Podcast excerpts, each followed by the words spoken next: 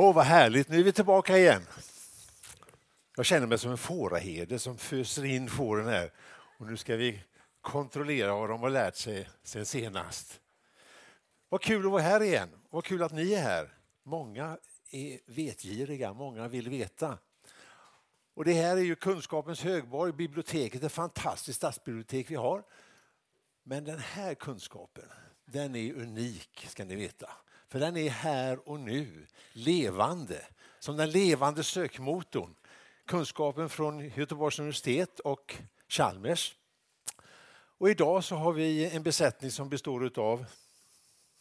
det är inte första gången du är med, men du får...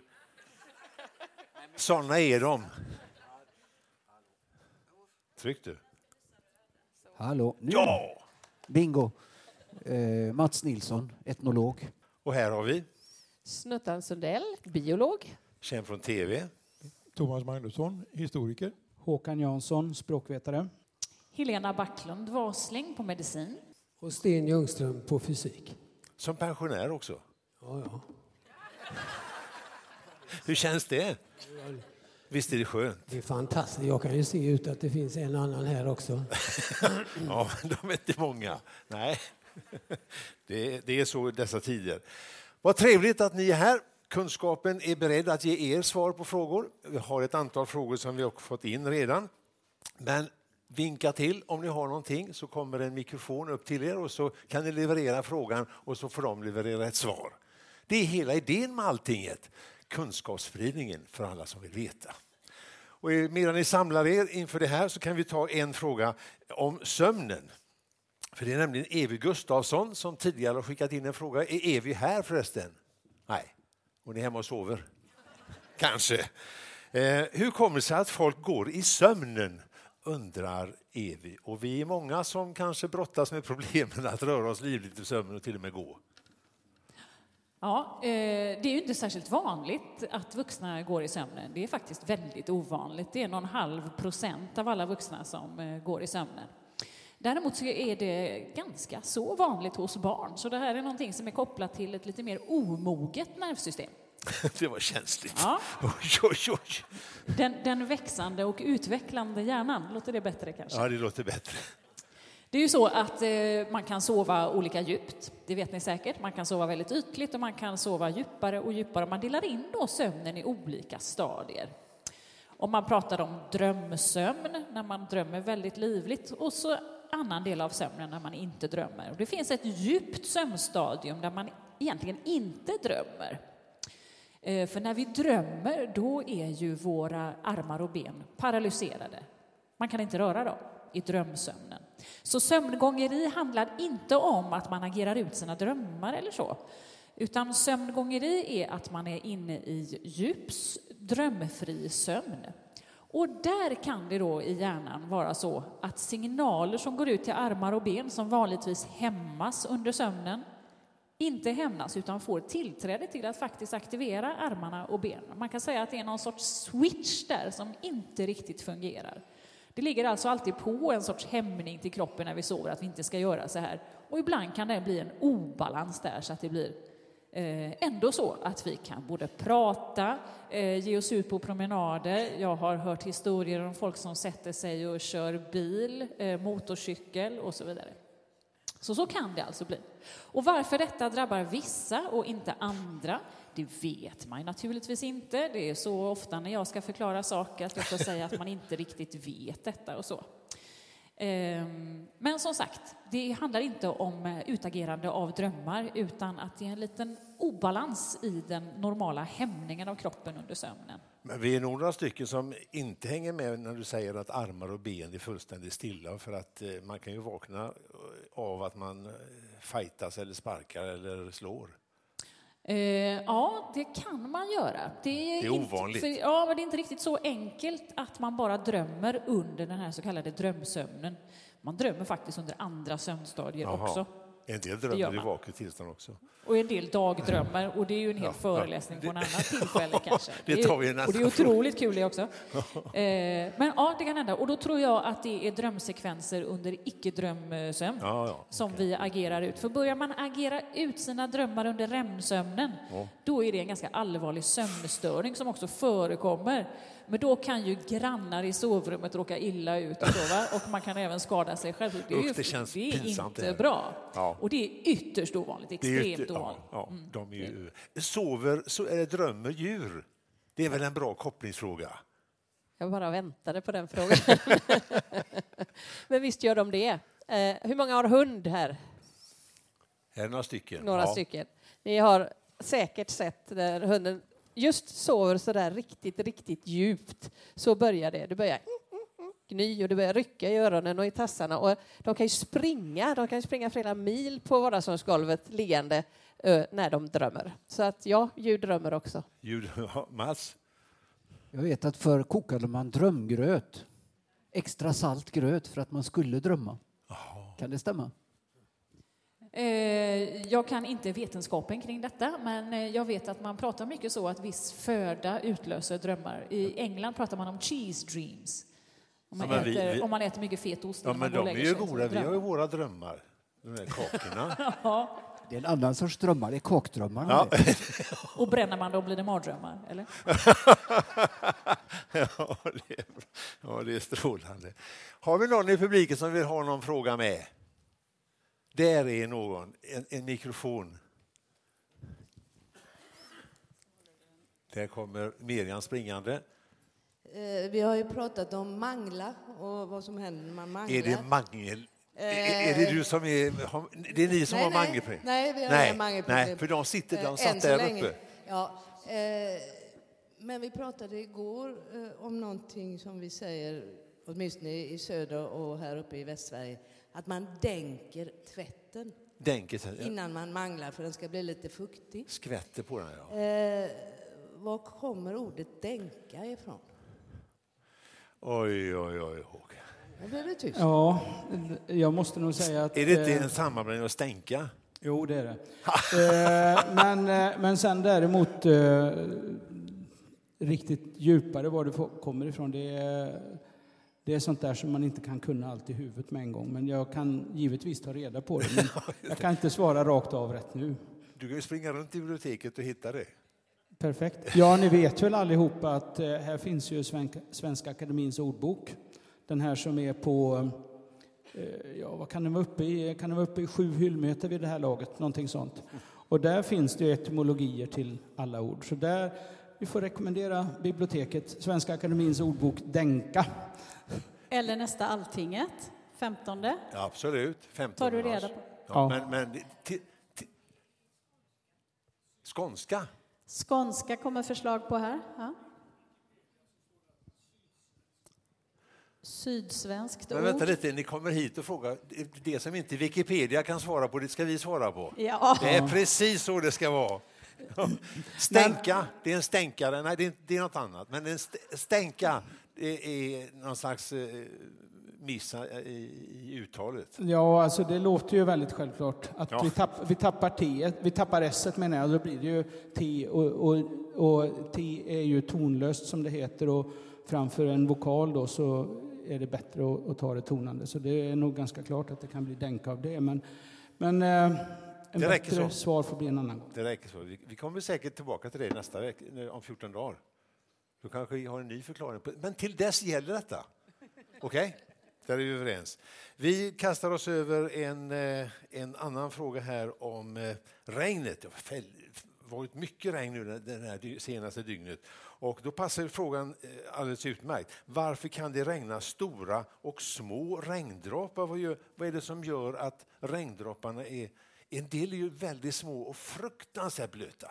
Och andra är stora som, inte dasslock, men väldigt stora. Vad kommer det sig att det skiljer, Sten? Jag skulle inte vilja säga att de är som dasslock. Nej, det var en dum... Små stenar. Ja, en halv centimeter. Små dass. Ja. Jo, men det beror på... För att regn ska bildas så måste det ha någon liten partikel att fastna på. Alltså, vattenångan syns inte. Det vet vi när vi duschar. Men när det fastnar på fönstret så ser vi det som vattendroppar, då kondenserar det, säger vi. Och för att vattenångan som finns i atmosfären ska kondensera så måste den ha en liten partikel att fastna på. Antingen att det är någon sand eller över haven salt, eller att det finns ispartiklar som redan har bildats som den kan bildas med vattendroppar på. Finns det många sådana partiklar, då blir det små droppar. Finns det inte så många sådana, då samlas alla på en och samma vatten, så att säga. Så att då blir de större och större. Ju färre partiklar att att kondensera på, desto större droppar. Och finns det många partiklar så blir det små. Så att de stora dropparna gör ont, det beror det på att det är mycket vatten, men det ligger någon liten sten i också? Nej, det gör det inte. Nej. Den är så liten så den finns knappt, men den är där. Men den finns där. Ja, men om man till exempel inför olympiaden i Kina så sprutar man ju upp något ämne i atmosfären som är små partiklar så att det bildades vatten som regnade ner och tog bort föroreningarna, och så blev det klarare efteråt. Okej. Så enkelt kan det vara. Ja. Ja, det är en liten partikel som avgör storleken på regndroppen. Ja, ska vi ta det en gång till? Nej. Nej. Var det inte så du sa? Jo, först en liten partikel. Finns det många små partiklar, då blir det små regndroppar. Ja. Men blir det få, då kan flera samlas på samma ställe. Just. De sugs dit liksom och så blir den större. Det är ju det jag menade. Ja, jag tror det. Ja. Vi släpper det. Det var om regnet. Nu ska det inte regna på 14 dagar minst. Jag tror vi stryker den där om regnet. Nu har vi klarat av den. Anders Karlsson, du hade någon fråga. Kan vi få en mikrofon dit? Ja, jag fick med mig en fråga här av en god vän. Och den handlar om vikingarna. Vem nu är det som tar den? Det låter historiskt, men jag vet inte om det är etnologi. De var ute och busade rätt mycket runt i norra Europa, eller södra också för den delen. Om vikingarna förvaltat sina landområden, hade vi då kunnat haft ett förenande vikingaland över hela norra Europa idag? Som USA ungefär. Europas förenta stater. Eller EU. Eller EU, just det. Thomas, det vore väl en fascinerande tanke? Ja, fascinerande. Det är klart, frågan utgår ju från våra geografiska, territoriella gränser som vi har idag. I Europa, nationalstaterna. När det gäller vikingatid så är från 800 till 1000, alltså strax före det som vi kallar för medeltid. Då det fanns inga gränser. Det fanns inga territorier i den meningen som vi använder det idag. Utan vad det handlade om, det var ju alltså underkuvande av människor. Och det fanns möjligen regioner, men det fanns ju inga gränser utstakade i terrängen. Och det är en mycket, mycket stor skillnad alltså mot dagens föreställning om nationalstater och den tiden. Vad det handlar om, det var ju plundringståg framförallt, men också handel. Om vi tänker oss i väst, alltså i öst var det väl både och. Fastän svenskarna är ju de snällaste i världen, och de var ju de snällaste vikingarna också. Fanns det någon som var värre? Ja, gjorde det. Så att frågan går inte att svara på det sättet. Va? Det var aldrig aktuellt så att säga med att förena de olika regionerna i ett rike. Det enda man kan säga som påminner om det här, det är ju de danska vikingarna, eller västskandinaviska vikingarna som ockuperade stora delar av England, Danelagen. Alltså Danelagen betyder ju det område där den danska lagen, den muntliga lagen, gällde. Och det är det enda exemplet, men det är ändå inte, vad ska vi säga, den här geografiska, territoriella indelningen som fanns då och som finns idag. Jag kan ta som ett sent exempel. Här i stan, så, alltså i fästningsstaden, det vill säga innanför vallgraven, så fanns det 10 stycken rotar. Och det börjar med, jag tror det är Vallgatan, första roten, och vad heter den sista gatan? Klädpressargatan, 10:e roten. Och då tror man ju att det är faktiskt ett geografiskt avgränsat område för varje rot, och det är det inte. Det är de människorna som bodde längs de här gatorna. Så det har ingenting, det finns ingen gräns så att säga för det. Ett bättre exempel är väl den 12:e roten. Det är en rote som gick ifrån, kan vi säga, där trädgårdsföreningen är idag ända ut till Gamlestadsbro. Det var 12:e roten. Och det är heller inte någon geografisk gräns, utan det är alltså alla de hus och hushåll som fanns på, vid sidan av den stora landsvägen ifrån Drottningporten till Gubbelsbro eller till Gamlestadsbro. Så att om jag ska svara på din fråga. Det vore väl bra. Ja. Jag kan vara så fräck mot den här panelen. Ja, ja. Förvaltat sitt landområde går, det stämmer liksom inte, va? Man förvaltade inte några landområden. Men Thomas, då är det mer sannolikt att Karl XII och andra krigarkungar skulle kunna skapa ett Storsverige. Ja, det ville de nog göra också. Ja. Sverige var ganska stort. Ja, ja. Åtminstone före 1718. Det var ju ett imperium. Norra Tysklands besittningar och så vidare. Och då var det frågan om gränser naturligtvis. Va? Men som sagt, alltså... Vi släpper vikingarna. Ja. Va?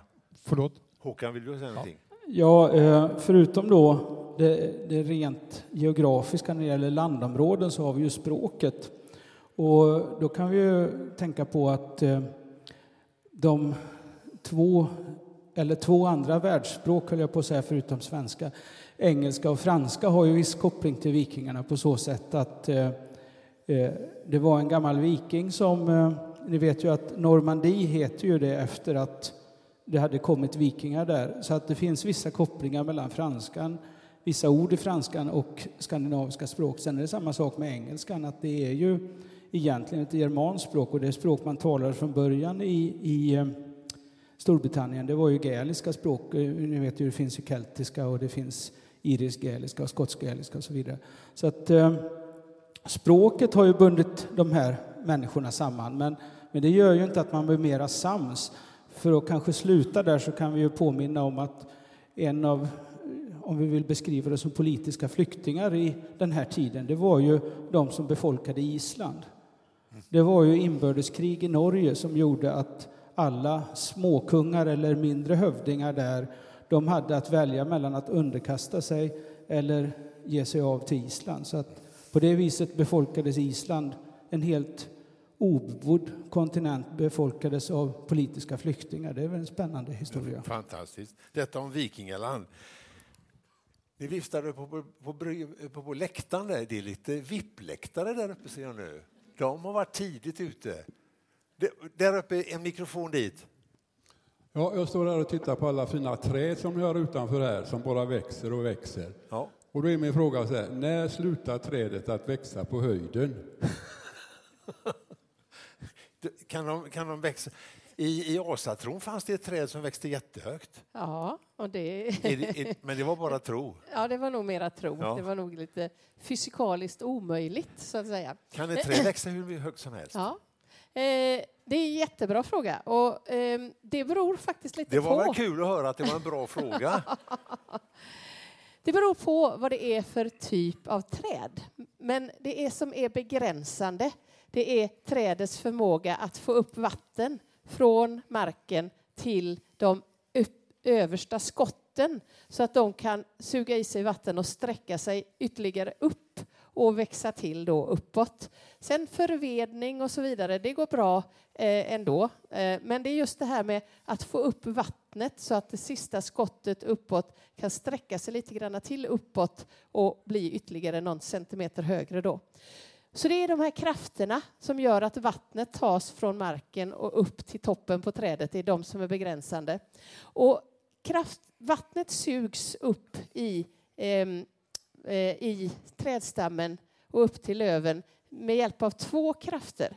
Kapillärkraften, det vill säga den förmågan som vatten har att så att säga klättra på väggarna på ett rör. Om vi sätter ett sugrör i vattnet här till exempel, och så kommer det, om det är ett riktigt, riktigt tunt sugrör, så kommer vattnet att stiga lite över vattenytan på glaset här på grund av att krafter från mellan vattenmolekylen och väggen på röret gör att vattnet stiger upp ovanför vattenytan här.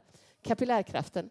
Den andra kraften som hjälper till är avdunstningen helt enkelt. För att det dunstar vatten ifrån löven. Och det blir en sugkraft då som hjälper till att suga upp vattnet. Och så länge de här två krafterna är större än gravitationskraften som drar vattnet neråt, så kan vattnet komma upp så högt. Och då kan alltså trädet växa så högt. Och någonstans, men det här beror då som sagt på vad det är för typ av träd. För det beror på hur tunna de här rören inne i trädet som vattnet sugs upp i. Hur tunna de är. Men gränsen ligger, man tror någonstans runt 150 meter. Oj. Och redwoodträden som finns i USA, de är bland de största träden och högsta, både faktiskt de bredaste och de högsta träden på jordklotet. Och giganten däribland idag, nu levande, är 112,5 meter hög. Och han heter The Giant. Vad överraskande. Men han har då kanske möjlighet faktiskt att växa lite till. För de forskare som jobbar med redwoodträden, de räknar med att de arterna kan maximalt bli upp till 130 meter. Så han har en liten bit kvar som han skulle kunna växa. Så, men då är det alltså förmågan att få upp vattnet som kapillär, nu utgår du från att allt vatten till trädet kommer från jorden via rötterna. Men i regnskogen och här, det regnar mycket, där måste ju träden kunna bli väldigt mycket större för att det kommer ju uppifrån. Ja, men det är vattnet, det är fortfarande så att nettoflödet av vatten kommer nerifrån och upp och går ut från bladen. Aha. Går inte in i bladen. Det finns de växter som absolut, orkidéer till exempel, alla som odlar orkidéer. Jag tänkte just det. Ja, du tänkte just det. De är väldigt beroende av luftfuktigheten. Men framförallt, det är faktiskt inte så mycket genom bladen de tar upp vätskan, utan genom sina luftrötter. Okay. Mm. Där hade jag en rolig upplevelse i julas. Min man fick en orkidé från sin klass, han är lärare. Det var roligt. Ja, det var jättekul. Sån här jättefin julgruppsarrangemang. Så det låg en massa mossa och stenar och grejer på luftrötterna. Och den började vissna. Jag förstod inte varför den vissnade. Och jag vattnade den. Och jag tänkte, man får inte vattna orkidéer för mycket. Och så vidare. Så plockade jag bort den här mossan. Så luftrötterna kom ut. Tjopp, sa det. Så blev den jätteglad och fick kraft igen. Det är ju ett fantastiskt odlingstips. Visst är det några som har misslyckats med orkidéerna? Här är förklaringen. Ta bort mossan. Precis. Va? Säkert är det. Underbart. Är du nöjd där uppe på balkongen? Härligt. Träden kan inte bli hur höga som helst, men ni sitter bra där uppe. Vi lämnar trädriket och går in i matriket. Vad krävs för en maträtt att den ska ingå i gruppen svensk husmanskost? Och följdfrågan är då spaghetti och köttfärssås. Är det husmanskost? Ja. Okej, vad krävs? Fler frågor. Men det krävs det kryddning då för att det ska gå in i husmanskost? Nej, alltså det är ju inget fast. Det kan ju säga att det förändras över tid. Egentligen handlar det om enkel, god mat. I motsats till restaurangmat, lite tillspetsat. Och det har ju varit olika i olika tider. Men så enkelt kommer du inte undan. Så. Gör jag inte det? Nej. Tjänarnas mat på gästgiverierna, det var husmanskost. De fina, de fick annan mat.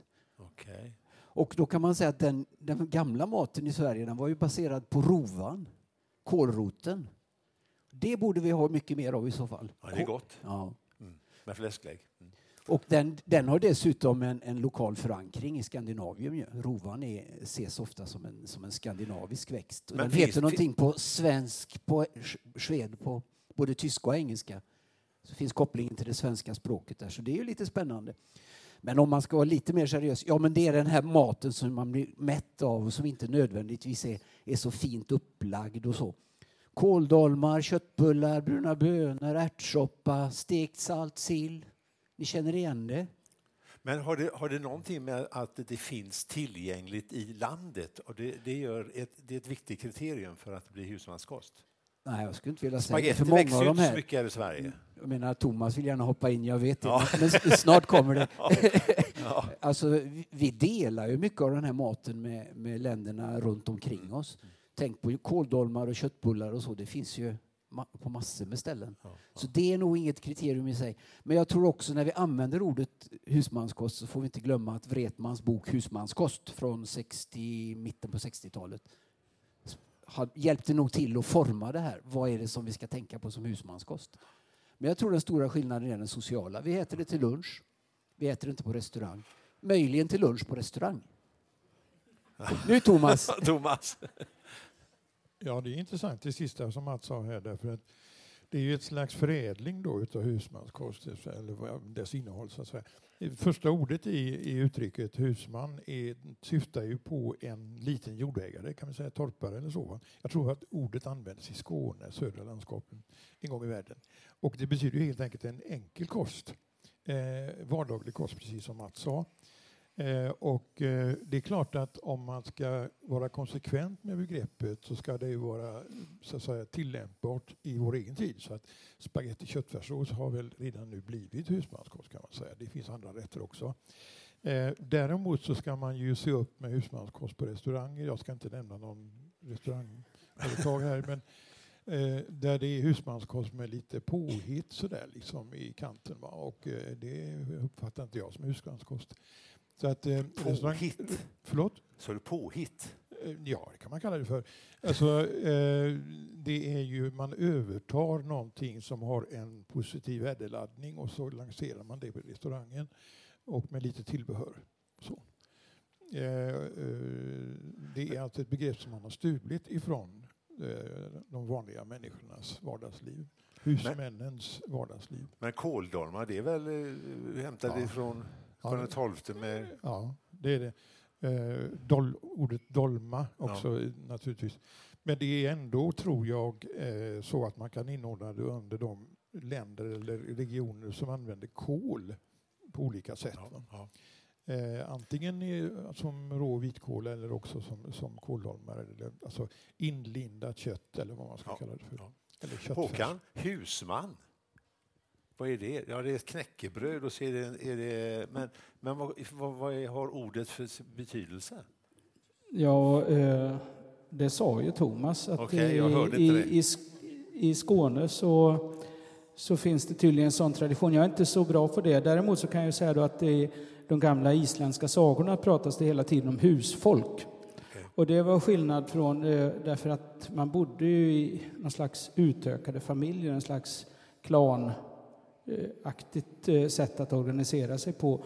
Och de som inte hade blodsband till alltså den kärnfamiljen där, då hade man ett antal personer som var fria men som inte var släkt i blodsband med de andra. De brukar man kalla för husfolk. Ja. Men sen en sak till, bara klargörande, det här med dolma.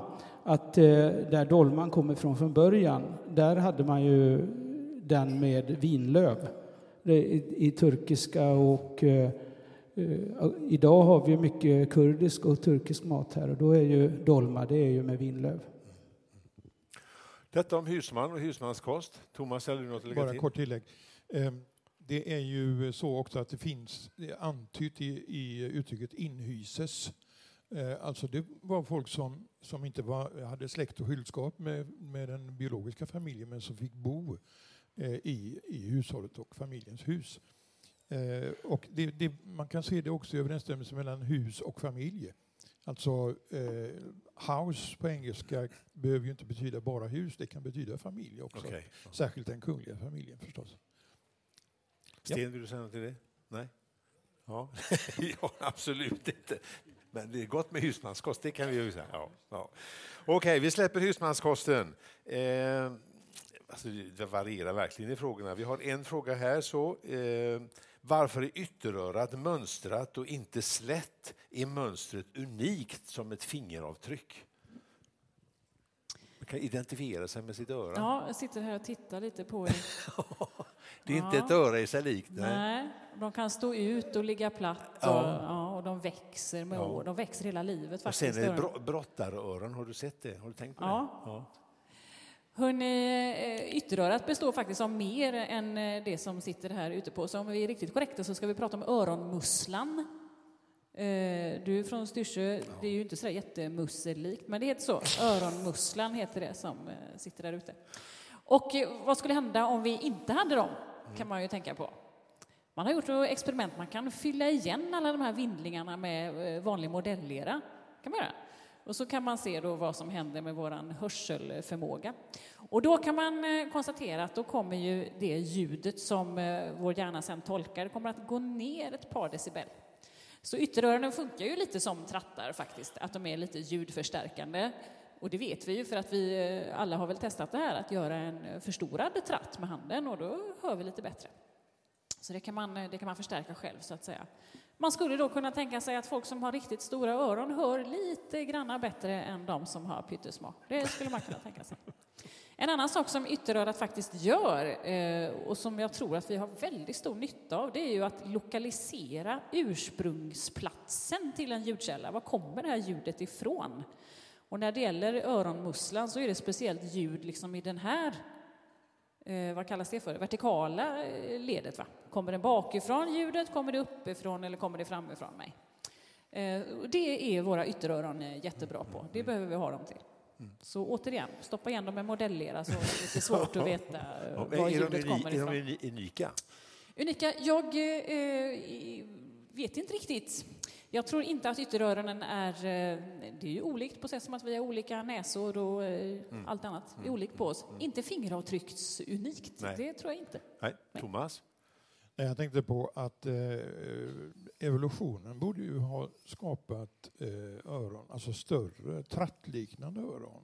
Men då är det roliga, Thomas, att öronen växer hela livet. Aha. Och hörselförmågan, vad händer med den? Sjunker. Den blir mindre. Men, nej, det är bara en hypotes. De växer ju hela livet, men de växer framförallt på längden så här. Det här med stereoeffekten som du var inne på, alltså att man kan lyssna varifrån ljudet kommer. Varför har inte evolutionen skapat möjlighet att röra på? Det finns folk som kan röra på öronen, det vet jag, men det är väldigt lite. Så att man skulle kunna göra precis som hästen i ordspråket, lägga öronen bakåt eller vad det heter. Bra fråga, Thomas, men du är här för att svara. Men Snuttan kan svara på din fråga. Sitter där och hoppar. Det är ju just precis det evolutionen gör, men det är ju många fler än vi som är med i evolutionen. Och det är ju det att de som verkligen behöver hörseln som sitt viktigaste sinne, ja, de har utvecklat precis allt det som du är ute efter. De har öron som är stora som trattar och som går att vrida åt alla håll och kanter för att fånga in ljud och så. Men vi är inte så beroende av hörseln. Vi är ganska mediokra på det mesta. Vi har ganska bra luktsinne, ganska bra syn, ganska bra hörsel, ganska bra känsel. Medan många andra djur då har utvecklat det ena eller det andra sinnet mycket mer. Och då får vi alla de här attributen, så att säga, eller de här förmågorna då att lyssna åt olika håll. Och ha, som ugglorna som har öronen lite förskjutna i vertikalled i förhållande till varandra. Så ena örat sitter här uppe och andra här nere. Och det är också för att bättre kunna höra riktning då varifrån ljuden kommer. Och de jagar väldigt mycket med hörseln. Det här som du var inne på, Helena, med att stoppa modellera i öronen. Det kanske är lite bökigt, men vill ni testa så kan man faktiskt väldigt enkelt göra... Vi har ingen modellera med oss. Istället för modellera så tar man en vanligt papper, rullar den till en strut och sätter in i öronen. Och så testar man hur man hör ljud från olika håll och vad det gör när man förminskar sin örontrompet till en liten strut istället. Så ska ni höra, det är jättestor skillnad. Ja. Men till skillnad från djuren så kan ju vi människor slå dövare till. Ja, det kan vi. Utan att modellera. Då är vi tillbaka till hundarna. Det vet ni som har hundar att det kan de också. Okej. Nu hörde jag vad du sa. Tack så mycket. Vi återvänder till regnet. Barbro Svensson förmodligen en gammal fråga som vi inte har hunnit svara för nu. Nu när regnet har gjort sig påmind. Ska man gå sakta eller ska man tjurrusa, springa genom ett regn för att bli minst blöt? Det är en intressant frågeställning. Man kan gå sakta, då är ytan inte så stor. Jag liksom resonerar fram frågan nu. Ja, fortsätt. Ja. Ja. Och så om man springer då så möts man ju av regndroppar så att ja, den är inte helt obefogad fråga. Nej, men den är redan klar. Ja, svaret. Det var svaret. Ja. Mm. Jo, nej, du så enkelt kommer du inte undan.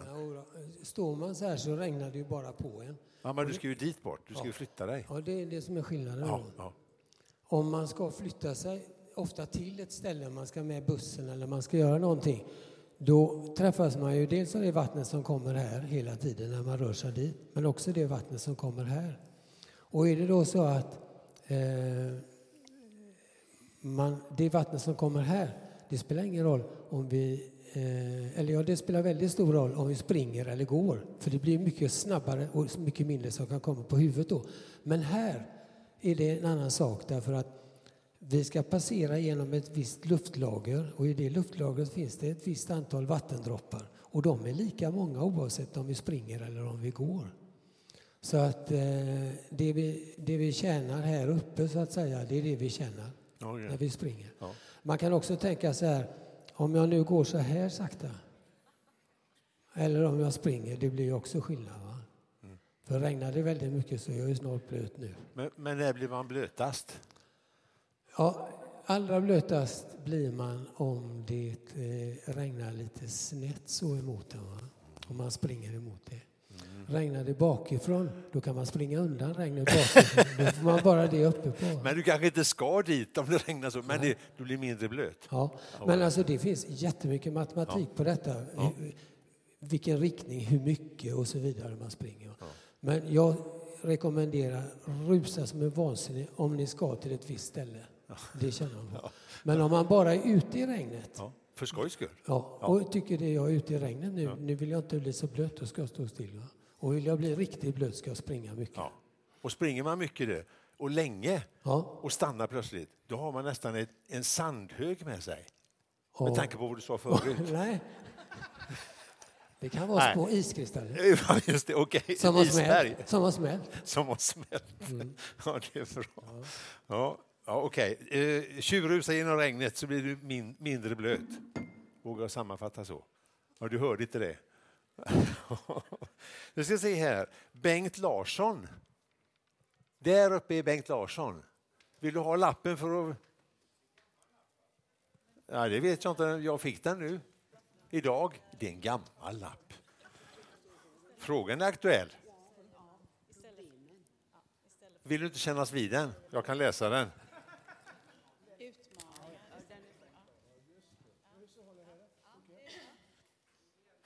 Du hörs inte någonting. Nu då? Nu hörs du. Det gäller det här ordet utmaning, utmaningar. Varför använder man det istället för ordet problem? För det är ju problem det gäller, va?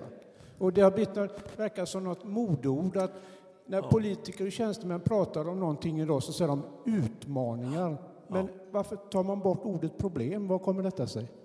Förmodligen är det värdeladdat att problem låter mer jobbigt än utmaning. Det, jag vet inte, det är inte jag som frågar. Vem vågar kasta sig över det först? Håkan? Ja, det låter som en språkfråga. Ja, då tar vi det som en språkfråga. Jo, alltså det här är ju klassiskt, det här med värdeladdade ord. Jag minns redan när jag gick i skolan på 70-talet, då, första tiden där när man skulle göra folk medvetna om skillnaden mellan kön och såna här saker, att det kanske fanns orättvisor och så hade man hela lister med egenskaper för män och egenskaper för kvinnor, och då var det alltid så att de här egenskaperna för män, det var positiva, och egenskaperna för kvinnor, det var negativa. Om det var en man så var han noggrann, och var det en kvinna så var han petig och så vidare. Och det är ju bra att ta ur folk och göra folk medvetna om att vi gör såna här saker hela tiden när vi pratar, att vi uttrycker värderingar utan att vi tänker på det. Men här försöker man tänka på det. Man försöker alltså notera att en utmaning, det är visserligen någonting som vi står inför som ska lösas, som Och då ser vi det från den sidan att det är positivt att ha en svårighet framför sig. Säger man problem så pekar man bara på att det är krångligt. Och det är väl också någonting som man försökt lösa men inte hittills lyckats. Kanske. Ja, jo, det kan det vara. Utmaning är något nytt. Ja. Jag kommer ihåg för länge sedan så kallade man det var kalhyggen ute i skogarna. Och det var förfärliga skövlingar utav skog. Och det kallades sedan för föryngringsytor. Och det låter ju naturligtvis mycket mer positivt. Ja, men det är ett jättebra exempel på det här. Men sen så finns Var du nöjd med det? Ja, det var ett utmärkt exempel på det här att man ändrar... Man försöker använda ett nytt ord för att ta bort det negativa som man associerar med det gamla ordet. Men vi satt här och pratade tidigare när vi såg den där lappen. Och då berättade Snuttan här om en avhandling som hon handleder, tror jag. Du skulle inte opponera på den väl? Och det var ju ett lysande exempel på att språket vinner alltid. Nämligen att, jag tror att det är ungefär 20 år sedan, så ville Microsoft inte prata om problem. Utan då använder de ordet issue. Och issue vet ju ni som har lärt er engelska innan det började användas alla Microsoft. Att då betydde issue bara fråga i största allmänhet. Och Microsoft ville då inte prata om att de hade problem med saker, utan att det här var en fråga som man tittade på. Och nu helt plötsligt så betyder issue inte längre någonting, en fråga i största allmänhet, utan issue betyder problem. Eller hur, Snuttan? Thomas? Ja, jag tänkte på att det här exemplet utmaning och problem, det är ju så väldigt aktuellt, för man kan se det och höra det idag. Och det som blir följden när det gäller det exemplet, många andra exempel, det är ju att man förlorar domän, så att säga. Alltså, själva ursprungsbetydelsen av ordet utmaning förlorar, så att säga. Mm. Utmaning är ju någonting mer dramatiskt kanske, eller kan vara det i alla fall. Så att, och det gäller ju hela språket som Håkan sa, alltså att man ändrar betydelsen av ord. Och det finns ju krafter i samhället som ungefär som George Orwell beskrev, alltså en betydelse som är raka motsatsen till ordets ursprungliga betydelse och så vidare. Men det är ofta politiker som uttrycker sig på det här sättet med utmaning. Det finns ingen som använder ordet problem idag i den ursprungliga betydelsen. Man ska se upp med politiker. Är du politiker, Bengt? Nej. Men du har inga problem, det är bara utmaningar. Ja, det är bra. Jag tänkte bara lägga till att ibland kallas det i min värld Noa-ord. Vi använder ett ord för någonting annat. Och ett väldigt klassiskt exempel är att förr fick man inte nämna vargen vid namn, för då kom man. Säger vi problem så får vi problem. Utan man sa ulven eller den grå eller något istället. Och det är ett vanligt fenomen alltså. Ni kan säkert hitta något i er egen vardag. Jag tappade tråden där just nu, så jag kommer inte på exemplet. Ursäkta, jag måste få vända på ulven där. Det är nämligen så att ulv är det ursprungliga ordet för varg. Wolf heter det ju på engelska och wolf på tyska också. Och ulv på svenska då. Och varg betyder däremot bara skadedjur i största allmänhet. Så man ville inte säga ordet ulv, för då skulle man kalla på den, utan man sa varg istället. Ni känner säkert till det här. Det finns ett fast uttryck, vargiveum. Ni kanske inte har tänkt på det. Det finns en norsk deckare, tror jag, som heter vargiveum också. Men ni kanske inte har tänkt på vad det betyder. Men det betyder egentligen fridstörare i templet, helt enkelt. Det var ett gammalt nordiskt ord för hedna tempel. Vi är helt överens om att ulv är det gamla namnet. Vad bra att panelen är överens. Jag ville gärna få höra Snuttans titel på avhandlingen där. Ja, det var inte riktigt titeln, utan det var inne i. Men det var precis det här att min doktorand då använde ordet issue istället för ordet problem. Och det, då är ju hon 30 år, 40 kanske. Vi pratar så mycket om ålder, men i alla fall bra mycket yngre än mig. Så att för henne är det fullt naturligt då att man använder issue på den platsen. Men när jag går igenom så känner jag, nej, det här stämmer inte. Utan, så att det ändras ju och orden får nya betydelser. Ja. Detta om problem och utmaningar. Vi har både problem och vi har utmaningar med alltinget. Frågorna är en utmaning. Kan bli ett problem om vi inte kan svara. Hur som helst, vi har några stycken till frågor. Är det någon i panelen som gärna skulle vilja räcka upp handen och ställa en fråga? Så? Eller i panelen? Ja, nej. Ni ska svara. Det har vi ju kommit överens om. Ni har frågat tillräckligt. Är det ingen? Då plockar vi bland inkomna frågor. Ni har ju vinkat till bara om det är så att ni har något på gång. Fredrik undrar, hur kommer det sig att ljus har en hastighet? Varför rör sig ljuset? Man kan inte fråga så. Nej, nej. Kan jag formulera om frågan? Ja, ljusets hastighet är en naturkonstant. Okay. Och en naturkonstant kan vi inte ifrågasätta. Ljuset rör sig och kan bara röra sig med ljusets hastighet. Det är inget vi kan göra någonting åt. Vi vet väldigt mycket om ljus. Vi kan massor om det. Men vi kan liksom inte säga varför har det denna hastigheten. Det vet man inte. Nej, utan ja, man vet precis vad den är, men inte varför. Lustigt. Den frågan varför är lite besvärlig ibland på det sättet. Ja. Va? Vi kan förklara saker, men vi kan inte säga vad ursprunget är. Va? Det är mer ett problem än en utmaning alltså. Ja, det är det väl då. Vi har några olika naturkonstanter. I kvantmekaniken har vi Plancks konstant och vi har ljusets hastighet. Vi vet ju att ljuset är elektriskt och magnetiskt fält som utbreder sig. Vi kan säga väldigt mycket om hur det beter sig. Vi vet hur rött ljus och blått ljus delas upp, alltså när det kommer, eller vitt ljus delas upp. Vi vet att det röda ljuset går lite fortare än det blåa ljuset om det har kommit in i ett material och så vidare. Men vi kan inte säga liksom någonting annat än ljusets hastighet är naturkonstant. Mm. Och Einstein bestämde ju att ljusets hastighet är en naturkonstant. Det var precis då det kom. Mm. Och vad ljuset består av och så vidare. Men om man inte har, som fysiker har svar på en fråga kan man säga att det är en naturkonstant. Ja. Så har man svaret direkt. Ja. Det är väldigt enkelt. Ja. Det kan man göra i alla discipliner kanske. Ja, jag vet inte. Jag företräder bara min disciplin. Etnologin, har ni några naturkonstanter i etnologin? Nej, vi har kulturkonstanter. Okej, ja, det är bra. Vi släpper ljusets hastighet. Gärna. Ja, vi tar det som en naturkonstant. 300 000 kilometer i sekunden. Det är fort det. Ja, det är det verkligen. En ruskig hastighet. Men vi åker rätt så fort allihop. Vi åker med 30 kilometer i sekunden. Den här gratisresan vi får runt solen varje år. Jaha, ja. Nu är du inne på himlavalvet här och jordens rotation. Ja, det kan man ju ställa på. Mm. Ja, nej, jag tycker vi lämnar ljusets hastighet. Vi greppar inte det här. Scenskräck har vi haft det i Alltinget nyligen. Den frågan kommer tillbaka i alla fall. Scenskräck. Karin Heckberg, H-E-K-K, inte här heller, nej. Hon har sån scenskräck som hon vågar inte komma hit. Varför har man så otroligt ont i magen och svag i benen när man står på scen och ska uppträda eller sjunga eller säga någonting? Vad är det som händer i kroppen med scenskräck? Ja, alltså, för det första så ska man nog etablera väldigt noggrant här att människan vi är väldigt sociala.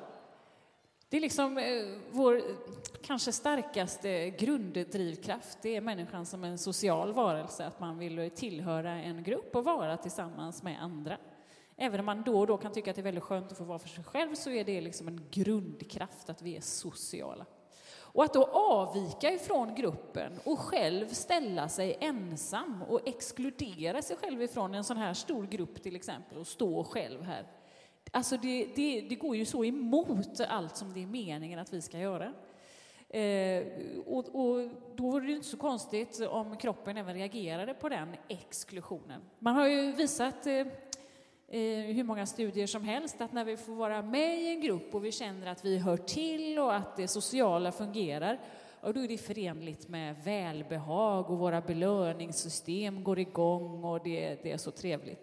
Men att bli exkluderad ifrån en grupp, att man blir dumpad av pojkvännen eller att tjejkompisarna säger att du får inte vara med och leka eller så. Det är förenligt med upplevelse av smärta helt enkelt. Samma delar av hjärnan aktiveras som när vi skär oss på kökskniven, smärta. Det är ju intressant bara det. Så att jag ställer mig här på en scen och ska bli granskad av alla er, då känner ju jag att jag är ensam och även om inte ni känner varandra så ser jag er som en enhet och en grupp som jag inte är med i och ni ska bedöma mig. Så självklart blir man ju nervös. Och kroppens reaktion på att dra igång en nervositetsreaktion, det är ju det autonoma nervsystemet som drar igång en sådan reaktion. Och ni känner säkert igen er i den här föredragssituationen, att man kan bli lite torr i sin mun, vilja ha såna här vattenglas i närheten och så. Lite svett i armhålan extra, kanske lite kladdigt på handen, iskalla fingertoppar kanske. Man blir motoriskt rastlös och vill röra sig och gå omkring och så vidare.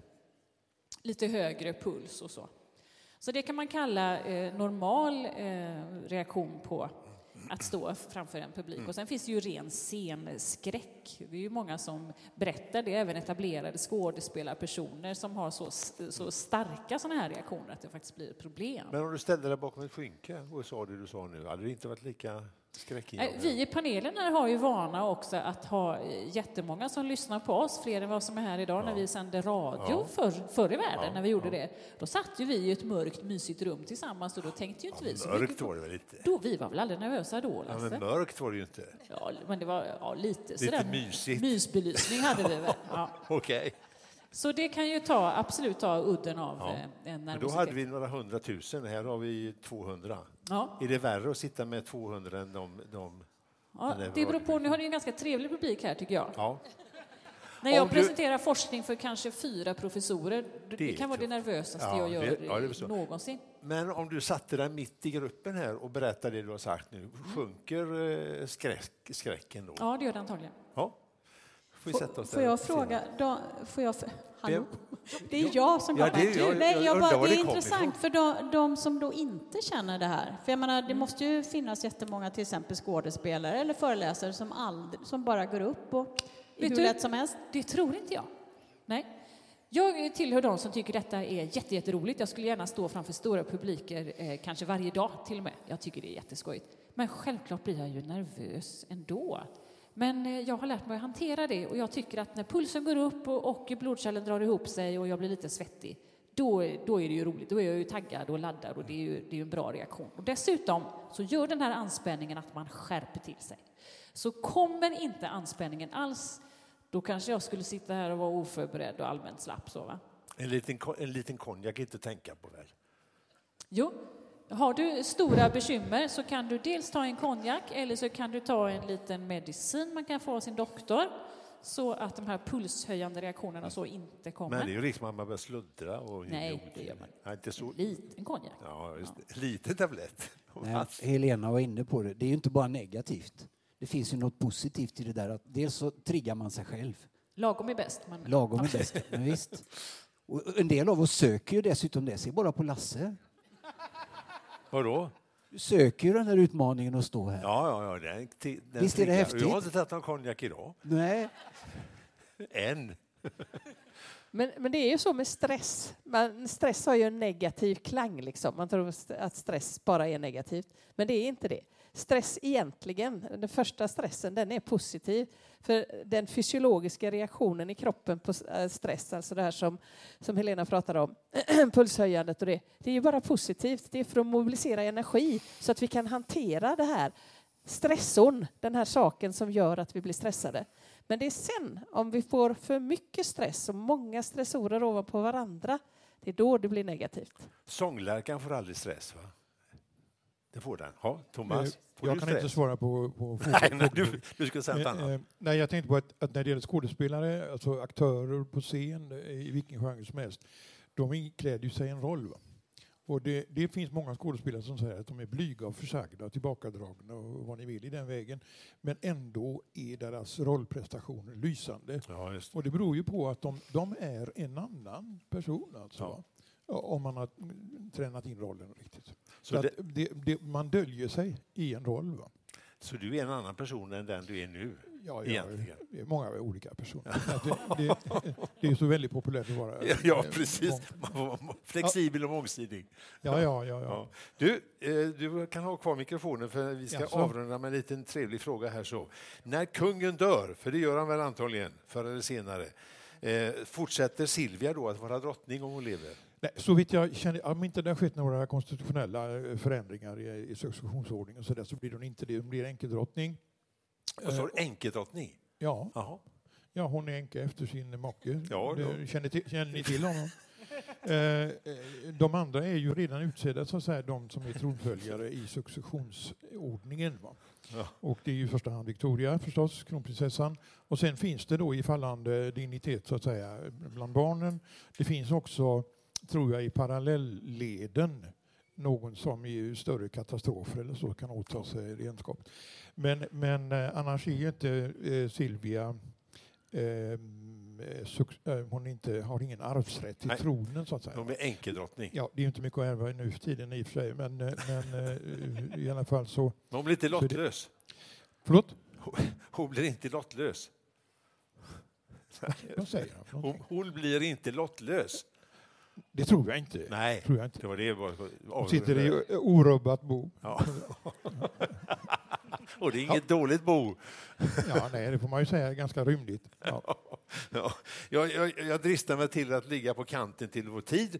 Det är nämligen så att Ann-Marie och hennes väninna har en dispyt som dyker upp då och då. Måste man tvätta händerna i varmt, hett vatten för att det ska bli hygieniskt nog? Ni två har synpunkter på det. Ja, jag kan börja på den. Ja, om du med temperatur tänker ta död på virus, då ska du absolut tvätta händerna i varmt vatten. Men det skulle ju behöva vara så varmt att du dessutom skulle få en väldigt svår brännskada på kuppen. Så att det är ju liksom inget bra sätt. Så får gärna tvätta händerna i värmen som kommer i kranen på, så att det blir liksom behagligt för händerna. Men det kan lika gärna vara kallvatten, det spelar ingen roll. Det är ju tvålen som du framförallt inte ska hoppa över. Mm. Och det är vilken tvål som helst, bara det är en tvål. Bara det är en tvål. Ja. Sten, håller du med? Jo då, det håller jag med om. Men man tvättar ju ändå tvätt i varmare än i kallare vatten hellre. Därför att det som händer med vattnet när det blir varmt är att ytspänningen minskar. Och om ytspänningen minskar, det betyder att vattenmolekylerna vill ju gärna hålla ihop sig hela tiden, så många som möjligt. Om vi ska göra såpbubblor behöver vi tillsätta diskmedel för att de inte ska bli de här kulorna hela tiden utan kunna lägga sig i ett skikt. Man kan också se det på bilen. När man har vaxat den så ligger det små kulor. Vattnet håller ihop. Är den ovaxad så sprider det ut sig. Det väter ytan. Och varmt vatten har alltså lägre ytspänning, kan tränga sig in bättre i ett annat material än kallt vatten. Så då är det nog lite bättre, Helena, att ha varmt vatten än kallt vatten. Men, jag vet inte om det spelar så stor roll för så kallade basiller. Men när du har gjort chokladbollar som Sten gör med händerna med sina barnbarn, då kan det vara bättre med varmt vatten. Ja, för att lösa upp... Tvättmedlet är det viktigaste. Alltså. Tvättmedlet är viktigt. I den temperaturskalan. Men om jag ska nu sammanfatta det här, så tvättmedel ska man ha, och så hellre varmt än kallt vatten. Kan du gå med på det? Ja, du köper det. Bra, där slutar vi. Allting kommer tillbaka om 14 dagar. Och har ni frågor ska ni veta under veckan. Plötsligt kommer det över en, säger det måste jag ge till allting. Skriv då ett litet mejl till oss. Adressen är arrangemang@kultur.goteborg.se. Hur enkelt som helst. Och den 15 mars är vi tillbaka med en delvis ny panel, ny kunskap, nya frågor, och ni är naturligtvis mycket välkomna. Tack ska ni ha.